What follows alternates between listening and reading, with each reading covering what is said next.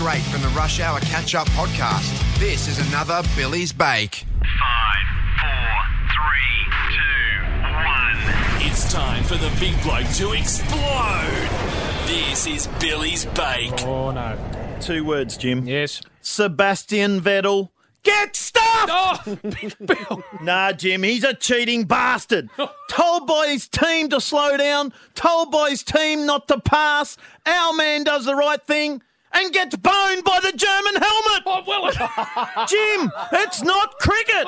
It's like a cyclist passing someone on the way into the Champs Elysees, the Champs Elysees. That bloody place in Paris, Jim. You don't do it.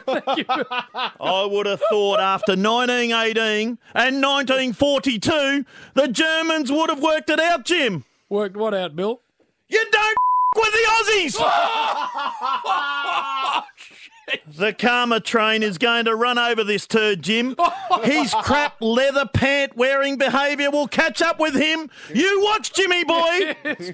It's like I always say Oh yes, Bill. keep your friends close. But if they're a cheating German, they can get.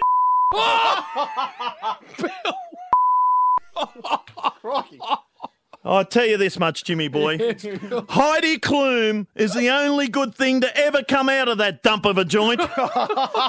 Stupid yodeling tools. No wonder Santa Claus moved to the North Pole. Why did he move, Bill? He didn't want to cop it up the tailpipe, Sebastian Vettel style. oh, come on. Come on, vets. So un Australian. It's actually un German. Is that even a thing, oh. Bill? It's un German. Oh no. I see nothing. I know nothing. Get even more of JB and Billy. Catch up with the Rush Hour podcast only on the Triple M app.